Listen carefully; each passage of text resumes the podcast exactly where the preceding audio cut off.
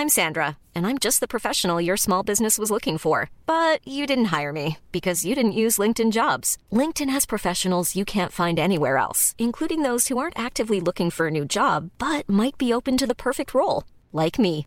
In a given month, over 70% of LinkedIn users don't visit other leading job sites. So if you're not looking on LinkedIn, you'll miss out on great candidates like Sandra. Start hiring professionals like a professional. Post your free job on linkedin.com/people today. Hey Dave. Yeah, Randy. Since we founded Bombas, we've always said our socks, underwear and t-shirts are super soft. Any new ideas? Maybe sublimely soft. Or disgustingly cozy. Wait, what? I got it. Bombas. Absurdly comfortable essentials for yourself And for those facing homelessness. because one purchased equals one donated. Wow, did we just write an ad? Yes. Bombas. Big comfort for everyone. Go to bombas.com slash ACAST and use code ACAST for 20% off your first purchase.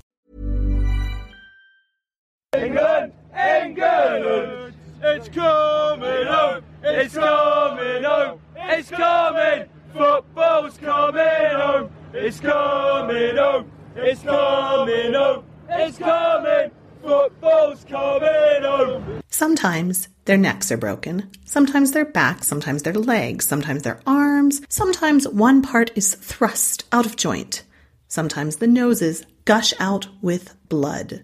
That's Philip Stubbes writing in his Anatomy of Abuses in 1583 about the game of football.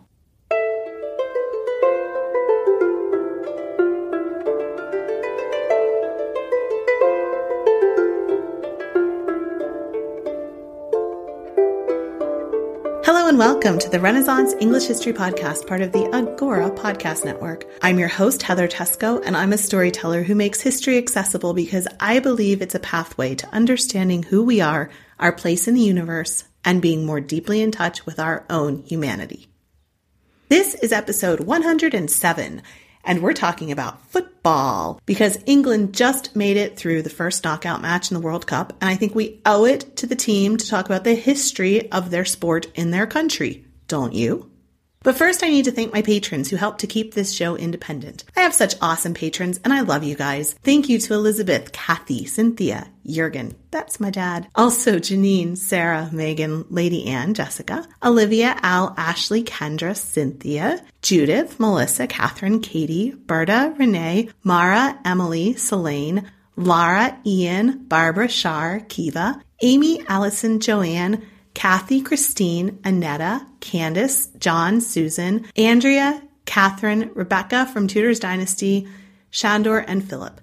Thank you, you guys. If you want to be part of this group of very important special people in my life and get a virtual hug from me, please go to patreon.com slash englandcast where you can sign up for just a dollar an episode. One final thing, if you like treats, and I mean like really, who doesn't? I invite you to check out the Treasures from Bess subscription box that I launched back in February ish. It's a monthly box filled with Tudor treats, books, jewelry, special handmade spa items, all inspired by Tudor history. It's $39.99 a month, including free shipping in the continental US. Check out treasuresfrombess.com for more information, to see sample boxes, and to order. So, football! I did do an episode on Tudor sports way, way back in the beginning of this podcast. In 2009, it was. Ah, I was just a baby then. But I want to dig a bit deeper and do an episode on football specifically. So here we are. I also want to add that this episode is dedicated to my dearest friend Shandor, who took me to my very first English Premier League match way back in 2001 at White Hart Lane. Go Spurs! So, interestingly, did you know that football was actually banned in 1540 because Henry VIII thought it induced riots? He was also concerned about able bodied men hurting themselves in these riots. And he was probably right. More people were killed in football related injuries in the 16th century than sword fighting. It's always the stuff you think is going to be all innocent that really gets you, huh? So football is very different in Tudor England compared to what they're playing in Russia today, though. To start with, there was no limit to the number of people you could have on each side. So you'd have entire villages playing against each other. The ball was made of a pig's bladder stuffed with hair. The goals were about a mile apart. So you'd have to go from one town to another to score, and it was largely played in the open countryside. You could also pick up the ball and throw it, as well as kick it. It was actually really quite similar to American football, only without the helmets and the padding. The object of the game was to capture the ball from the other village and bring it back to your own. The authorities frowned on football. They were there were a couple of reasons. First, they were concerned that it was diverting the attention of the villagers from archery, which was seen as much more important. And by 1540, the concern had become so great, like I said, that the government passed a law banning football altogether. One of the reasons Henry banned it when he did was because he needed these able bodied men for a potential war and he didn't want them hurting themselves throwing around this pig's bladder, right? Philip Stubbes also added in his Anatomy of Abuses that football is more of a fight than a game. That might sound familiar to some die-hard football fans today. Seven footballers were killed after riots or fights in English villages between 1500 and 1575. This is research that Oxford historian Dr. Stephen Gunn did as part of a project looking into accidental deaths in the 16th century. Interestingly, Bell ringing and sword fighting each caused three accidental deaths during the same period. I think with bell ringing, it was because they wouldn't let go and they'd get accidentally carried up after they rang the bell and were pulling on the rope. They'd get accidentally carried up and then get dropped. And so that would be fatal. So of the footballers who were killed, two of those were accidentally stabbed with a knife during a tackle. So please leave the weapons off the field. On February 20th, 1508, Thomas Bryan was playing in Yeovilton in Somerset. He had his knife hanging from his belt. Never a good idea. The record says he fell onto it by misfortune. It struck him in the body and he immediately died. So he killed himself by misfortune. Another one in North Yorkshire said a player died when he challenged for the ball. The record reads John Langburn of Ullerston was playing football with a Roger Bridkirk of Ullerston, labourer, and many others. They were running after a certain ball called the football no malice being between them, and both came onto the ball at once and fell to the ground. Roger fell on top of John and crushed his body by misfortune so that John immediately died. Though football still isn't quite as dangerous as archery, which killed 56 people during this time. The sport itself, like I said, seemed to be a lot more similar to American football. People would often end up rioting and then getting crushed in the mess that would ensue from that. So going back, the very first recorded football match that took place in London in 1170, and this was recorded by a William Fitzstephen. Some historians actually believe that football started as war games between villages, and larger inter-village games were popular on holidays like Shrove Tuesday, when entire villages would play each other for an entire day. Can you imagine an entire day of this? It's like the opposite of an entire day of cricket, right?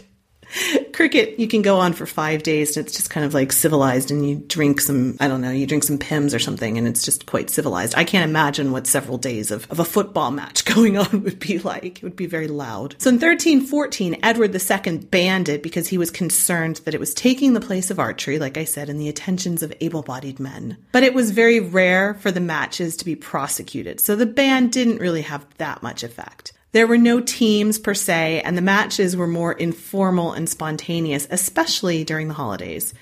Sometimes the matches would last for hours and even days, and eventually Eton and the universities at Cambridge and Oxford began playing scheduled matches. The whole thing became much more organized.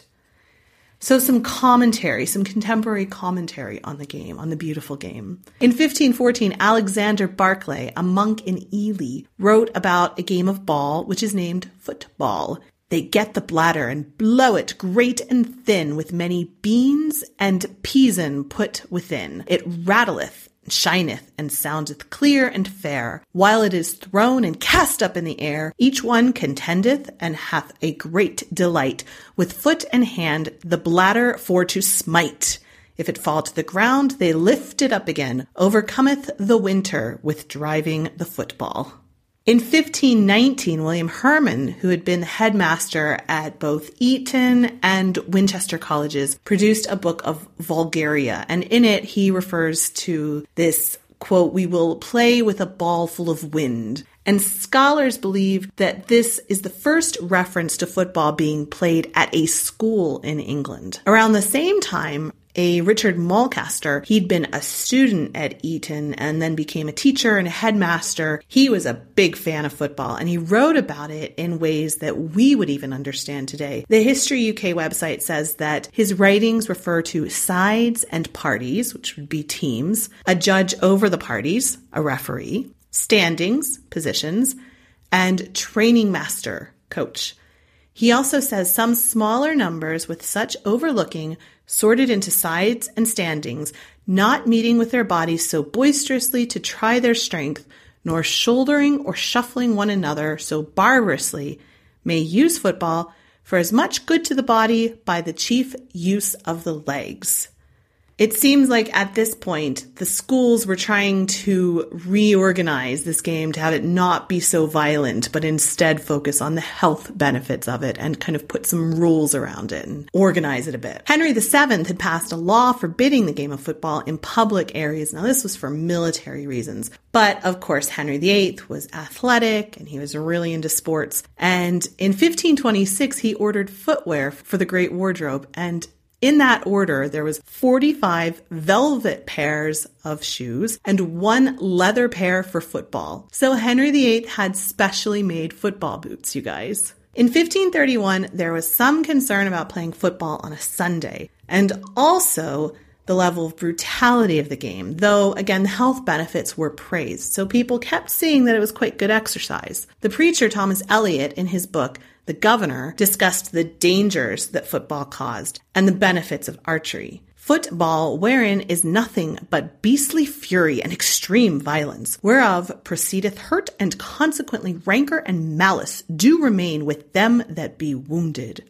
And of archery, shooting, wherein shooting, if the shooter use the strength of his bow within his own tiller, he shall never be therewith grieved or made more feeble. But then he also wrote in 1534 in his book Castle of Health, he wrote about the benefits of football as part of what he calls a regimen of vehement exercise. The oldest surviving football was found in Scotland, and this dates from around 1540. And this is a really interesting story that involves Mary, Queen of Scots. So, this football was found behind paneling in the Queen's Chamber of Stirling Castle in 1981. It's made of a pig's bladder, it's covered in leather, it's about six inches in diameter, and it resembles descriptions of a ball used in the Carlisle Castle game of 1568. That was watched by Mary, Queen of Scots. Sir Francis Knollys described the game at Carlisle Castle in Cumbria 22 of her retinue played football before her for two hours very strongly, nimbly, and skillfully. So that was yet another difference that Mary Queen of Scots had with her cousin Elizabeth. Elizabeth was not so much of a football fan. In terms of sports, she preferred things that we might think of were more violent, like bear baiting. She liked that kind of thing to watch, not so much football. But Mary Queen of Scots apparently did enjoy football. So hooray for her. So I'm going to leave it there for this week. I don't really have a book recommendation, although there are a lot of talks about sports in various general Tudor history books like How to Be a Tudor. So I'll put up some, some of the articles that I used in research for this so you can check that out. You can get in touch with me through the listener support line at 8016 Teysko or through Twitter at Teysko, that's T-E-Y-S-K-O, or facebook.com slash Englandcast. Thanks so much for listening, you guys. I'll be back in about another week or so with another Tudor Times episode with our person of the month. Don't forget to check out treasuresfrombess.com for your Tudor treat fix, and I will talk with you again soon. Enjoy the rest of the World Cup.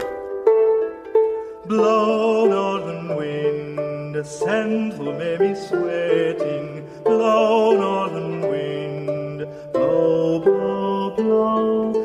Ich hatte bord in Bauerbrik, dat soll semlis on sea. Planning for your next trip? Elevate your travel style with Quince. Quince has all the jet setting essentials you'll want for your next getaway, like European linen, premium luggage options, buttery soft Italian leather bags, and so much more. And it's all priced at 50 to 80% less than similar brands. Plus, Quince only works with factories that use safe and ethical manufacturing practices. Pack your bags with high-quality essentials you'll be wearing for vacations to come with Quince. Go to quince.com slash trip for free shipping and 365-day returns.